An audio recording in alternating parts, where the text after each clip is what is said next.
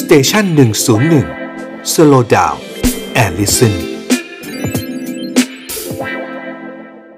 ปิดท้ายในช่วงนี้ครับแขก VIP ของเราในช่วง Alone Together นะครับ ช่วงสุดท้ายของ 101 Morning Call วันนี้เราได้รับเกียรติจาก Chief Economist จากธนาคารกรุงเทพจำกัดมหาชนครับ คุณบุรินอดุลวัฒนะ เพื่อที่จะเพิ่มมุมมองในมุมของนักเศรษฐศาสตร์ครับ เราคุยเรื่องคริปโตเคอเรนซีไปหลายครั้งแล้วในรายการในมุมของคนไอทีกับบอกอเก่งนะครับซึ่งก็ลงทุนในคริปโตเคอเรนซีด้วยเพื่อที่จะได้เกิด learning curve นะครับ แต่ว่าวันนี้เรามาดูในมุมของนักเศรษฐศาสตร์ สืบเนื่องจากเมื่อวานนี้ที่เรานำเสนอไปในรายการนะครับ ในข่าวของเราว่า แต่ละประเทศนั้นมีความ friendly ต่อคริปโตเคอเรนซีไม่เหมือนกันนะครับ มีการทำเป็นสเปกตรัมไว้เลยนะครับ เอกวาดอร์เนี่ยก็จะ friendly ที่สุดในขณะที่ทางจีน ก็จะเข้มที่สุดนะครับ จะสตริกมากที่สุดเลยนะครับ และก่อนหน้านี้นะครับเราก็เคยมีการพูดคุยกับทางผู้ที่เป็น exchange ของ cryptocurrency นะครับที่ออกมาพูดไว้แล้วว่าอย่างไรก็ตามเนี่ยนะครับในอนาคตเนี่ยถึงแม้ ธนาคารแห่งประเทศไทยก็ดี กรตก็ดีจะคุมสักเท่าไหร่เนี่ยสุดท้ายก็จะคุมไม่อยู่และคริปโตเคอเรนซีเนี่ยจะมาแทนที่เงินตราที่เราใช้กันอยู่ในปัจจุบันนะนักเศรษฐศาสตร์มองเช่นนั้นหรือเปล่านะครับ คุณบุรินสวัสดีครับครับสวัสดีครับ คุณวารินครับ ครับ ขอบคุณมากนะครับ ที่วันนี้สละเวลามาร่วมรายการกับเรานะครับคริปโตเคอเรนซีนะครับ ตอนนี้เนี่ยทางธนาคารแห่งประเทศไทย ผมเห็น headlines ของ Bangkok Post เขาใช้คำว่า jittery ก็คือกระวนกระวายใจอยู่นะครับว่าเอ๊ะตกลงแล้วเนี่ยมันจะใช้ในรูปแบบของการซื้อขายแลกเปลี่ยนสินค้าที่เป็นสินค้าและบริการเนี่ยดีหรือเปล่านะครับ ควรจะ ควรจะปล่อยแค่ไหนทำไมธปท. ก็ดี ก.ล.ต. ก็ดีถึงถึงระแวงคริปโตเคอเรนซีมาก ๆ ครับ ทั้งทั้งที่ปีหน้าเนี่ย ก็กำลังจะมีดิจิทัลบาทอยู่แล้ว แล้วซึ่งดิจิทัลบาทมันก็เป็นคริปโตเคอเรนซีตัวหนึ่งไม่ใช่เหรอครับ ครับเอ่อก็ต้องบอกว่าจริง ๆ ผมก็เป็น big fan ของเทคโนโลยีที่เรียกว่าบล็อกเชนที่มันอยู่ behind ของคริปโตเคอเรนซีต่าง ๆ ที่เราเห็นเนี่ยครับ เพราะนั้น เพราะว่ามันจะมา disrupt พวกวงการ finance ต่างๆ วงการ banking นะแล้วมันทำให้เรา move พวก uh, remove friction ออกไปจากเศรษฐกิจนะเพราะนั้นแต่ถามว่าถ้าในมุมมองของนักเศรษฐศาสตร์เนี่ยโอเคก็เห็นแล้วล่ะว่าหลายบริษัทหลายห้างร้านเนี่ยก็ออกอาจจะออกมารับตัวคริปโตเคอเรนซีมากขึ้นที่เราเห็นในข่าว แล้วก็เราอาจจะได้ข่าวว่าไอ้กรตก็อาจจะมาควบคุมแบงก์ชาติอาจจะไม่สนับสนุนอันนี้ ถ้ามุมมองของนักเศรษฐศาสตร์เนี่ยคือ ถ้าเราจะใช้เงินเนี่ยเงินหรือเรียกว่ามันนี่เนี่ยมันต้องมี 3 คุณสมบัตินะฮะคุณสมบัติแรกเนี่ยต้องเป็น medium of exchange คือเอาไว้แลกเปลี่ยนได้นะคือไปไปที่ไหนคนต้องยอมรับนะสองต้อง store of value คือต้องเออเก็บค่าได้ถูกไหมฮะคือค่ามันต้องนิ่งๆนะฮะนิ่งระดับหนึ่งนะฮะอันที่ 3 คือเป็น unit of account นะฮะก็คือแปลว่าต่อไปถ้าซื้อขายของเนี่ยถ้าจะเป็นมันนี่ได้เนี่ยมันต้องทำสามหน้าที่ก็คือ เวลาเราซื้อขายของตอนนี้เราใช้เป็นเงินบาทสมมติ ปากกาเราบอกปากกา 5 บาท 10 บาทอ่านะฮะแต่ต่อไปเนี่ยจะถามว่ามันเป็นไปได้ไหมที่คนบอกว่าโอเค ผมขายคอนโดให้คุณที่ ผมไม่รู้ตอนนี้บิตคอยเท่าไหร่อาจจะเลเซห้าบิตคอยแต่ถามว่าแล้วถ้าเกิดว่าอีกสักพักหนึ่งตอนบ่ายมาบอกอ๋อผมขายเจ็ดบิตคอย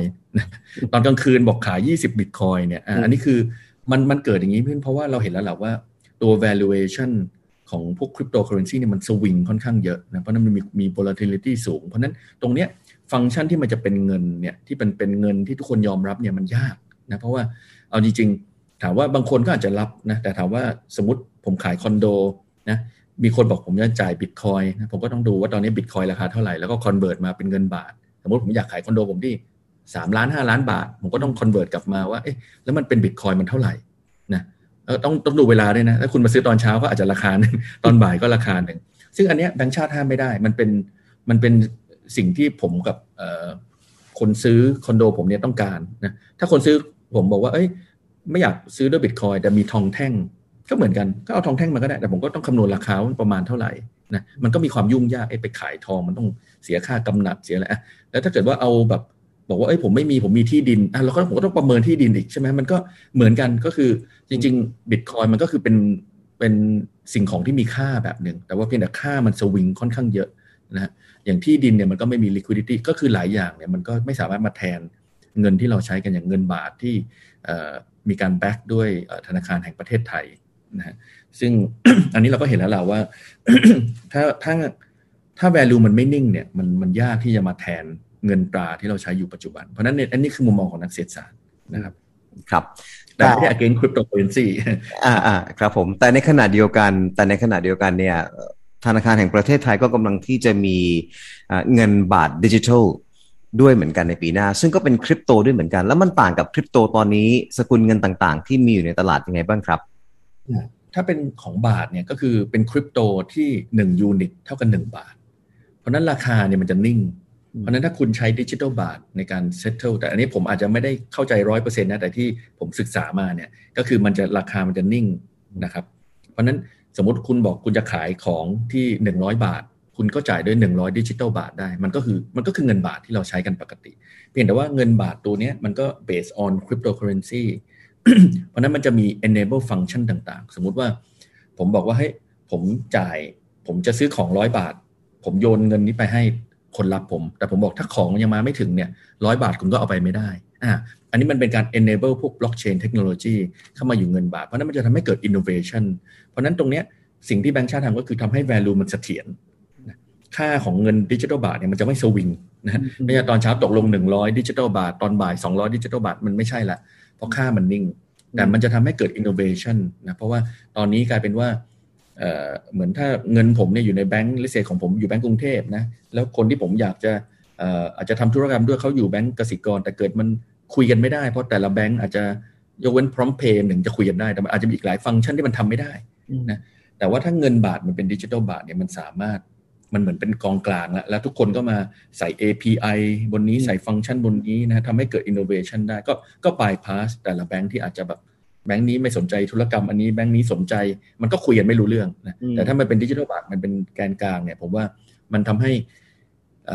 ผู้ซื้อนะคือผู้ซื้อคือผู้ที่ต้องการเงินกับผู้ขายคนที่มีเงินเนี่ยเจอกันได้นะมันเป็นการ remove friction มันเป็นการอย่างที่เขาเรียกว่า DeFi นะ decentralized finance นะก็คือทำให้มันไม่ต้องมีตัวกลาง remove พ่อค้าคนกลางออกไปนะซึ่งอันเนี้ยผมอาจจะเล่าให้ให้คุณมารินผมอะคิดว่า analogy มันคล้ายๆ ตอนที่เป็น .com ตอนนั้นผมยังเป็นเด็กๆอยู่ .com ไม่รู้คุณวารินรู้จัก .com bubble จังจำได้ใช่ไหมจำได้ตอนนั้นเนี่ยมี .com bubble ออกมาเต็มไปหมดเลยนะฮะทุกบริษัทเป็น .com ตอนเนี้ยมันเหลือไม่กี่บริษัทนะที่ผมเห็นนะก็มี Amazon ยังเหลืออยู่นะฮะ Amazon มีมี PayPal นะมีเอ่อมี eBay.com อะไรเงี้ยเพราะนั้นไอ้พวก .com ที่เหลือเนี่ยมันไปหมดนะไอ้แต่ว่าเทคโนโลยีมันก็ยังอยู่ถูกไหมเทคโนโลยีในการทำ e-commerce สร้างความโปร่งใสเรื่องราคา ตรงเนี้ยมันอยู่ ซึ่งผมก็อาจจะมองว่าเฮ้ยไอ้ตัว blockchain เทคโนโลยี cryptocurrency เนี่ยมันก็คงอยู่กับเรา มันก็มา transform วิธีการที่เรา handle finance ของเราเปลี่ยนธุรกิจธุรกรรมของทางด้าน banking ไปหมดเลยนะฮะแต่เรื่อง valuation เนี่ยผมคงบอกไม่ได้นะ เพราะว่าถ้าผมรู้เนี่ยผมก็ก็คงซื้อบิตคอยไปเมื่อเมื่อประมาณสิบปีที่แล้วจริงจริงก็จริง ๆ ก็เคยชวนน้องท็อปเนี่ยมามาไปสอนที่ธรรมศาสตร์ตอนนั้นนะก็ ตอนนั้นก็ประมาณหกร้อยนะก็เข้าใจก็ขนาดท็อปมาเล่าให้ฟังนะก็แต่ผมตอนนั้นผมก็แค่ เออเราก็ไม่รู้ว่า valuation เท่าไหร่เพราะว่าเราก็เป็นสายไฟแนนซ์แล้วก็บอกว่าเอ๊ะอะไรที่มัน value ไม่ได้เนี่ย มันก็คือขึ้นอยู่กับ demand supply นะฮะมันคล้ายๆ art work จริงๆแต่ผมพูดอย่างนี้มันอาจจะไม่แฟร์กับคริปโตคริปโตมันมีฟังก์ชันที่ดีเยอะนะแต่ว่าแค่มัน valuation มันไม่รู้จะ value ยังไงนะเหมือนเหมือน art work อะคุณมีพิคาโซภาพหนึ่ง คุณจะขาย 20 million หรือจะขาย 200 million มันก็ขึ้นอยู่กับคนซื้อคนขายถูกไหมฮะอันนี้จะ similar เอ่อมันก็ analogy เดียวกันนะก็คือคริปโตเราก็ไม่รู้มันราคาเท่าไหร่เมื่อทำไมเมื่อปีก่อนมันยังแบบเท่าไหร่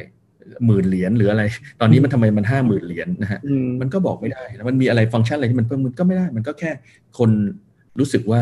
อยากจะถือมันมากขึ้นมันเป็นดีมานนะแล้วเดี๋ยวมันก็ขึ้นไปหกหมื่นแล้วเดี๋ยวมันก็ลงมาสี่หมื่นกว่ามันก็คือมันก็สวิงค่อนข้างเยอะนะมันก็เออนะครับ อันนี้อันนี้ก็อาจจะบอกว่าเราผมก็แค่ไม่รู้จะ value ยังไงนะถ้าถามผมเราก็ไม่ได้ against นะผมเชื่อในเทคโนโลยีก็ยัง believe ว่ามันจะเป็นอนาคตของ banking นะครับเพียงแต่ว่าถ้าถามเรื่องราคาก็ I wish I knew นะถ้าพูดอย่างนี้คือคือสุดท้ายแล้วสุดท้ายแล้ว คริปโตเคอเรนซีเนี่ยมันมันจะมีทิศทางไปยังไงครับ เพราะว่าผมก็คุยกับคุณท็อปเหมือนกันวันก่อนที่งาน Bangkok Post International Forum เนี่ยเขาบอกว่ามันถึงจุดที่เป็นแบบว่า inflection point ละจากนี้เนี่ยมันจะเป็นแบบว่า exponential growth เลยของของคริปโตเคอเรนซีและสุดท้ายแล้วเนี่ยก็จะมาเป็นเหมือนกับสึนามิที่คือ DeFi ก็คือ Decentralized Financial uh, System จนจนสุดท้ายแล้วเนี่ย ฝั่งที่เป็น regulator เองเนี่ยก็ก็จะก็จะเอาไม่อยู่เหมือนกัน โยงให้เราเห็นโอ้โหโยงให้เราเห็นคริปโตเคอเรนซีที่มันจะส่งผลกระทบต่อ real sector ได้ไหมครับ ผมผมเองก็ยังพยายามพยายามโยงอยู่ว่ามันมันจะกระทบยังไงอะครับ คือคือผมตอนเนี้ยผมมองว่าตอนนี้ทุกคนน่ะพยายามออกคอยนะมันก็เหมือนสมัยก่อนทุกคนพยายามจะจดทะเบียนเป็น .com อ่านะก็จะมี .com เต็มไปหมดเลย ต่อไปก็จะมีคอยเต็มไปหมดนะเซนท่านเห็นจะออกคอยเดอะมอลจะมีคอย ทุกคนจะมีคอยหมด อืมอีเป็นการท่องเที่ยวประเทศไทยก็ได้ข่าวว่าจะเปิดคอยของตัวเองนะเพราะฉะนั้นก็ถามว่าจริง ๆ เทคโนโลยีมันดี แต่ถามว่าเราต้องการคอยเยอะขนาดนี้เลยเหรอเพราะฟังก์ชันมันก็เหมือนกันนะแล้วอันนี้ก็คืออย่างที่ท็อปบอกผมก็เชื่อว่าฟังก์ชันมันจะเยอะขึ้น การใช้งานจะเยอะขึ้น จะมีการ accept มากขึ้นจากไหนแต่ถามว่าเอ่อสมมุติว่ามันควรจะมีมีเดียมเดียวหรือ2มีเดียมไหม หรือหมายถึงว่า 2 ตัว2คอยสองสามคอยพอไหมหรือเราต้องมีคอยเป็นหมื่นๆเป็นผมไม่รู้มันเยอะอะไรวันวันก่อนก็ ผมก็เห็นมันมีสควิตเกมคอยนะฮะสควิตเกมที่มันออกคอยมาแล้วมันก็เจ๊งไปอะไรเงี้ยนะอันนี้ผมก็เลยไม่แน่ใจว่าเอ่อว่ายังไงนะฮะเพราะว่าเราก็บอกไม่ได้ เราก็เชื่อว่าจะมีการใช้งานมากขึ้นนะอืมคนก็ยอมรับมากขึ้นเอ้ยคุณมีบิตคอยน์คุณมาซื้อของแล้วได้ แต่ก็อย่างที่บอกมันเขาคงไม่ quote ราคาของเป็นบิตคอยน์อืมแต่คุณสามารถเอาบิตคอยน์แล้วเขายอมรับนะแล้ว เจ้าเอ่อคนขายของเขาเอาไป convert มาเป็นเงินบาทหรือเงินดอลลาร์ที่เขาต้องการนะเพราะฉะนั้นผมก็เชื่อว่ามันมาแน่ๆนะอย่างผมก็เชื่ออย่างท็อปเพราะว่าผมว่าท็อปเขาเป็นคนที่มี vision แล้วเราก็เห็นแล้วล่ะว่าไอ้ไอ้การใช้งานเนี่ยมันมาแน่ๆ แต่ว่าเรื่อง valuation เนี่ย อันนี้ไม่อืมโดนใครตัวมันนะครับเพราะว่าครับอ้าวถ้าถ้ามันเป็นเทียบกับนะถ้าเทียบกับมัน valuation ของเงินบาทเนี่ยครับอะเราเรามีเรื่องของเศรษฐกิจที่เป็นตัวอ่ากำหนด ตัวค่าเงินของเราถูกไหมครับหรือกำหนดอัตราแลกเปลี่ยนนะขึ้นอยู่กับทุนสำรองที่เรามีด้วยถูกไหมครับ มันเป็นเรื่องของ demand supply มันมันค่อนข้าง predictable แต่ถ้ามองเปรียบเทียบกันกับอะเงินเงินบาท หรือสกุลเงินของแต่ละประเทศไหนก็ตามนะครับ ถ้าเทียบกับ cryptocurrency อะ valuation นี่เป็นปัญหาใหญ่ละ ไม่รู้จะจะ value กับอะไรถูกไหมครับ แต่ในแต่ในขณะเดียวกันเนี่ยเทรนด์ก็ บอกว่ากำลังมา มันจะมีเหรียญเพิ่มมากขึ้นเรื่อยๆในอนาคตด้วยเหมือนกันนะครับ มันจะนำไปสู่ มันจะนำไปสู่ระบบเศรษฐกิจแบบคู่ขนานกันกับ real sector หรือมันจะมีจุดที่ merge กัน หรือมันจะเป็นยังไงอะครับโอ้อันนี้อันนี้ต้องบอกถือว่าเป็นคำถามที่ยากนะฮะอันนี้ก็บอกว่าผมผมก็เชื่อว่าคอยมันคงมีเยอะ แล้วก็คอยหลายตัวก็จะเจ๊งไปครับคอยหลายตัวผมว่าออกมาเพื่อเป็นการฟรอดนะแต่ว่าคอยหลายตัวก็คงได้ใช้จริงอืมๆ แต่ถามว่าผมก็ไม่รู้ว่าอีค i ลิเบียมเนี่ยมันต้องมีกี่คอยนะอันนี้พูดยากผมว่าเหมือนทุกคนตอนเนี้ยก็คล้ายๆ ทุกคนก็อยากจะมี ICO ของตัวเองนะ เป็นการ initial coin offering ของตัวเอง ทุกคนก็อยากออกมานะออกมาก็ได้เงินกลับมาก็มันก็ why not นะเพราะฉะนั้นตรงเนี้ยก็พูดยากนะว่ามันจะไปจบยังไง